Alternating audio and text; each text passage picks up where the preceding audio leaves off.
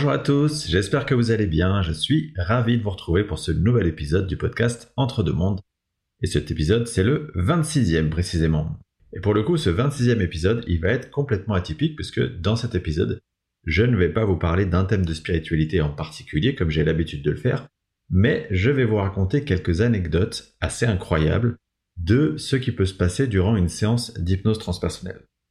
D'ailleurs, je dois bien vous avouer que même si je fais maintenant ce métier depuis plus d'un an, euh, il se passe pas une séance sans que je sois émerveillé de tout ce qui peut arriver, de tout ce qui peut venir, du champ des possibles, de ce qu'on peut aller chercher, de ce qu'on peut aller visiter ou recevoir comme enseignement, et presque surtout de la justesse avec lesquelles ces informations elles résonnent euh, systématiquement avec les vies des consultants qui effectuent ces séances. Pour moi, c'est vraiment euh, la magie de cette pratique d'ailleurs. Hein. Chaque séance, elle est incroyablement différente, mais euh, le point commun entre chaque séance, c'est que toujours, absolument toujours, on va taper dans le mille. C'est-à-dire que ce qu'on va aller explorer, eh bien, ça va parfaitement résonner avec la problématique de la personne dans sa vie actuelle. Et toujours, absolument toujours, on obtient ensuite des éléments de compréhension qui permettent au consultant de comprendre cet enseignement. Alors, avant de rentrer dans le détail de ces anecdotes, c'est important que je vous en dise un peu plus sur le déroulé d'une séance. La première chose à dire, c'est qu'une séance, elle est longue puisqu'elle dure entre 3 et 4 heures. Et pour être tout à fait honnête avec vous, il est très fréquent qu'on dépasse euh, et parfois largement les 4 heures. Et pourquoi est-ce qu'une séance, elle est aussi longue? Eh bien parce que euh, dans un premier temps, je vais passer avec le consultant environ 45 minutes à 1 heure d'entretien. Et l'entretien pour moi, c'est vraiment euh, l'occasion de vous poser euh, des questions pour apprendre à vous connaître. Évidemment, c'est aussi l'occasion pour vous, en tant que consultant, de me parler de vous, de votre vie, de votre parcours, et de me partager tous les questionnements qui sont les vôtres. Et à la fin de cet entretien, eh bien, on va obtenir une sorte de liste, généralement euh, hyper complète, et moi, j'encourage euh, les personnes à ce que cette liste soit la plus complète possible, de toutes les questions donc que vous pouvez avoir, et ces mêmes questions, c'est celles euh, eh auxquelles on va tenter d'obtenir des réponses durant la séance. Ensuite, il y a deux options. La première option, c'est euh, l'option, je dirais, classique, c'est-à-dire que c'est le consultant lui-même, c'est vous par exemple, qui allez être hypnotisé après que euh, je vous ai donné quelques conseils sur comment bien vivre sa séance pour obtenir les informations.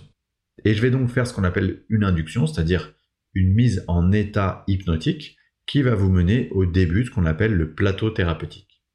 Le plateau thérapeutique, c'est simplement le moment où vous, en tant que consultant, sous hypnose, eh bien, vous allez vous connecter à ce que vous devez explorer, puis ensuite, vous allez vous connecter à votre conscience supérieure ou à vos guides.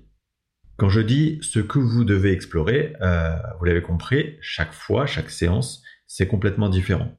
Ça peut être une ou plusieurs vies antérieures, mais ça peut tout à fait être euh, une régression dans votre vie actuelle ou euh, des scènes symboliques, tout comme un enseignement spirituel. Et une fois qu'on a terminé d'aller explorer ce qu'on devait explorer, et qui va forcément être en résonance, en écho avec ce que vous vivez dans votre vie actuelle, eh bien, on va se connecter à votre conscience supérieure ou à vos guides. Et c'est à eux qu'on va poser toutes les questions qu'on a identifiées durant l'entretien. Et quand on aura posé toutes les questions et donc obtenu toutes les réponses, alors je vous ramènerai à votre état d'éveil normal. C'est ce qu'on appelle l'exduction, la sortie de transe. Je vous ai dit tout à l'heure qu'il y avait deux options. Donc la première, c'est celle où vous, en tant que consultant, vous êtes euh, hypnotisé, vous vivez l'expérience. Et euh, la deuxième option, c'est celle où c'est un médium qui va être hypnotisé pour votre compte en tant que consultant et qui ira donc explorer pour vous ce qu'il y a à explorer euh, à travers sa connexion à votre conscience supérieure ou à vos guides et qui va réceptionner les réponses à vos questionnements. Cette deuxième option, euh, elle s'adresse particulièrement aux personnes qui ont un mental fort et qui ont peur de ne pas suffisamment être capables de lâcher prise durant une séance. Parce que il faut bien comprendre que durant une séance, on va effectuer ce qu'on appelle une expansion de conscience. C'est-à-dire que vous allez pouvoir aller capter des informations euh, sous état d'hypnose que vous ne capteriez pas dans votre état d'éveil normal. Sauf que euh, durant cette expansion de conscience, votre mental, il est toujours présent. Et ce mental, eh bien, il peut vous faire douter euh, des informations qui arrivent et faire en sorte que finalement, au bout du compte, cette séance, elle soit un petit peu plus superficielle pour vous, puisqu'à chaque fois qu'une information va vous arriver, eh bien votre mental, il va venir critiquer cette information. Bien, maintenant que je vous ai expliqué le fonctionnement d'une séance, euh, je voudrais vous partager une première anecdote d'une de mes toutes premières séances.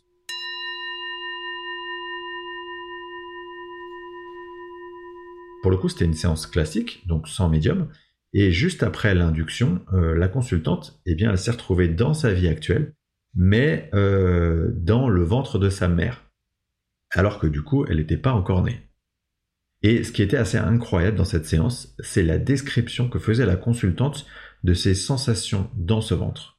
Elle se sentait euh, vraiment extrêmement bien, extrêmement enveloppée et euh, tellement connectée à l'être qui était sa mère, euh, c'était vraiment hyper touchant.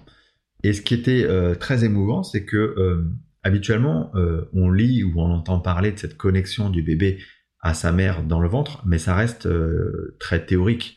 là, on vivait vraiment cette expérience de l'intérieur comme si on pouvait avoir euh, cet autre point de vue sur cette connexion, comme si on pouvait avoir euh, le partage de cette expérience. Et euh, dans la scène suivante, on a vécu l'accouchement, et là, à l'inverse, on a compris toute la violence de cette transition pour le bébé. Nous, on a l'habitude, en tant que parents, hein, et c'est tout à fait normal, de vivre ça ou, de se représenter ça de manière hyper positive comme quelque chose de vraiment merveilleux. Eh bien, je vous assure que pour le coup, vu l'expérience du bébé, c'est pas du tout ça, c'est assez traumatisant. La seconde anecdote dont j'aimerais vous parler, c'est quelque chose d'assez incroyable qu'on a vécu durant une séance avec Medium pour le coup. Alors, euh, eh bien, je commence à hypnotiser la médium, hein, qui, comme je vous l'avais précisé tout à l'heure, va se connecter à l'énergie de la consultante, et dans ce cas, elle va aller explorer une des vies antérieures de la consultante. Et euh, moi, pendant que je guide la séance, il faut savoir que euh, j'ai toujours le visuel sur à la fois la médium sous hypnose et la consultante que je vois réagir, interagir durant la séance. Et euh, ce qui se passe, c'est que j'observe que la consultante, dès l'induction, elle se met à dessiner quelque chose sur une feuille. Alors je vois pas ce qu'elle dessine, hein, mais je vois qu'elle commence à dessiner quelque chose. Et en parallèle, comme par hasard, il se trouve qu'on va aller explorer dans une des vies antérieures euh, de cette consultante l'expérience d'une femme qui, entre autres, faisait beaucoup de dessins. Et la médium, elle nous décrit euh, ces dessins, des formes géométriques très très précises. Euh, et alors qu'elle me fait cette description, je vois le visage de la consultante changer vraiment de couleur. Et elle me montre ce qu'elle dessinait depuis le tout début de la séance. Et en fait, ce qu'elle dessinait, c'était exactement, trait pour trait, couleur pour couleur, les formes géométriques que euh, cette personne dessinait dans cette vie antérieure. Ce qui est fou, c'est que après coup, la consultante, elle m'a expliqué que elle dessine jamais dans sa vie actuelle. C'est vraiment pas une de ses sensibilités, et, encore moins ce type de dessin.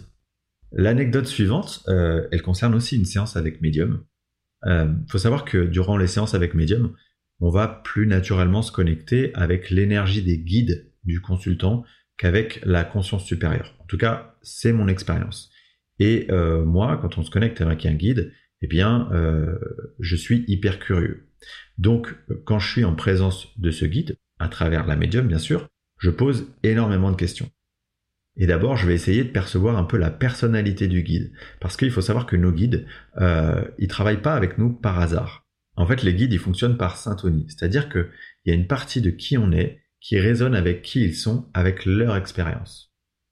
Et euh, après, j'aime aussi poser des questions qui concernent l'âme du consultant. Euh, quelle est sa couleur, quelle est son essence, mais aussi quelle est son évolution globale en tant qu'âme. Et son essence, c'est un peu euh, du coup les caractéristiques intrinsèques de l'âme, ce qui fait son identité au-delà de sa personnalité incarnée. et donc cette identité, elle se retrouve dans chacune des incarnations. Quant à son parcours, euh, là l'idée c'est plutôt d'aller essayer de prendre du recul sur l'évolution de l'âme pour comprendre à quel stade d'évolution elle en est euh, dans son incarnation sur Terre. Est-ce que par exemple c'est une âme expérimentée ou pas? Est-ce que c'est ce qu'on appelle une vieille âme? Et donc dans cette séance, on avait un guide qui était extrêmement précis, euh, hyper structuré je dirais. Et à tel point que ce guide nous a décrit en détail le stade d'évolution de l'âme de la consultante en nous mettant ça sur une sorte d'échelle et en nous décrivant les sujets que cette âme, elle serait amenée à travailler dans les prochaines incarnations. et aussi en nous précisant sur quel plan, donc autre que sur la Terre, elle irait travailler ces sujets. Et c'est vraiment assez incroyable parce que ça permet de comprendre que dans une séance d'hypnose transpersonnelle, et je le disais en introduction, le champ des possibles, il est euh, presque infini. On va pouvoir récupérer des informations qui sont vraiment extrêmement précieuses et gagner en compréhension, en recul sur notre parcours d'âme. Et du coup, c'est cette dernière anecdote euh, que je vais vous diffuser dans cet extrait. Euh, je vous laisse l'écouter et me partager vos commentaires sur ma chaîne YouTube Xavier Murez Hypnose ou sur mon site internet xaviermurez.com. Quant à moi, je vous remercie infiniment pour votre écoute et je vous dis à très bientôt pour le prochain épisode du podcast Entre deux mondes. Et ce prochain épisode, il traitera des expériences de mort imminente qu'on appelle aussi NDE.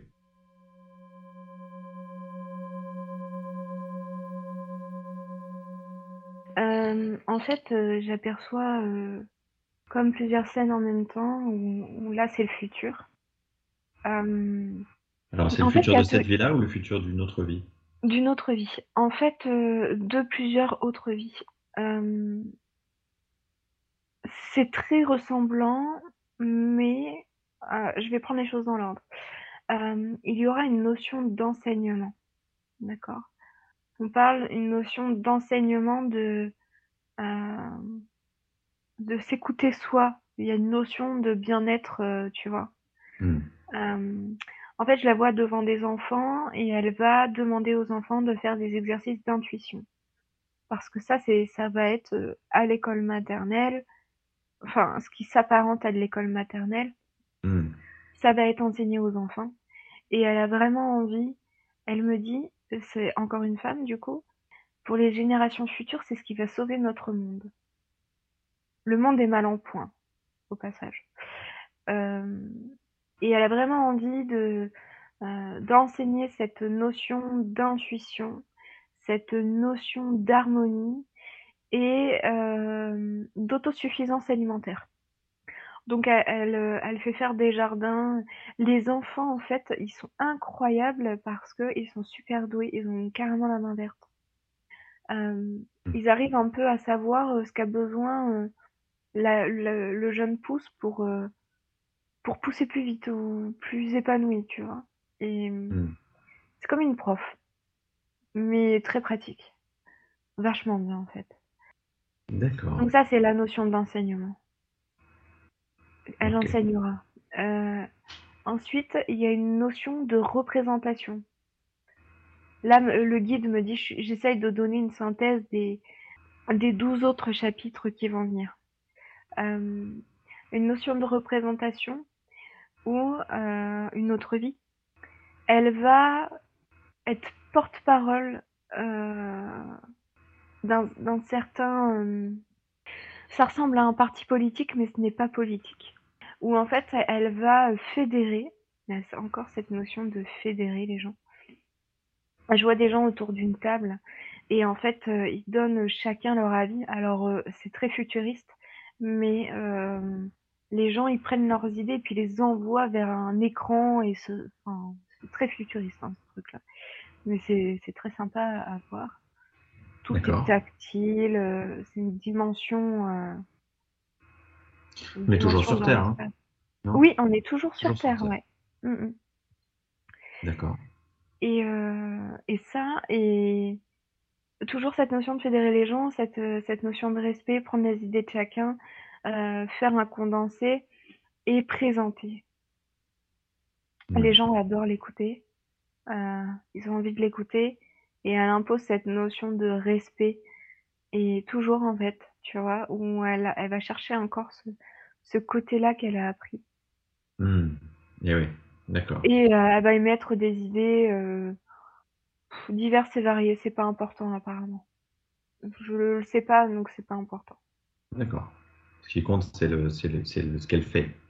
Le guide me dit, à partir du moment où elle va utiliser le respect et l'écoute émotionnelle, hein, il me parle d'émotion quand même, écoute émotionnelle, le respect, elle va taper juste à chaque fois. Il me dit ça faut le noter. Alors il me montre, euh, son âme avant l'incarnation. On est très loin, euh, dans le futur et en fait, euh, il y a comme une espèce de carte où, elle choisit, elle a plus de guide, en fait. Il me Hmm. dit, le guide n'a plus d'intérêt à ce stade-là. Elle est suffisamment mature, c'est ça? Tout à fait. Mais elle a une notion d'incarnation parce qu'elle a envie toujours d'élever les enfants. Il y a une notion d'éducation hein, qui revient souvent ou avec les enfants. Et elle a envie de, de leur, leur apprendre l'histoire d'une vie, euh, quelques trucs. Et en fait, elle choisit euh, les planètes.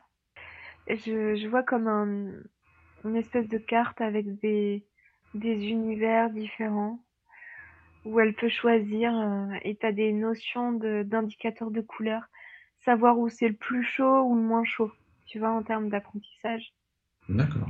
et de difficulté de vie.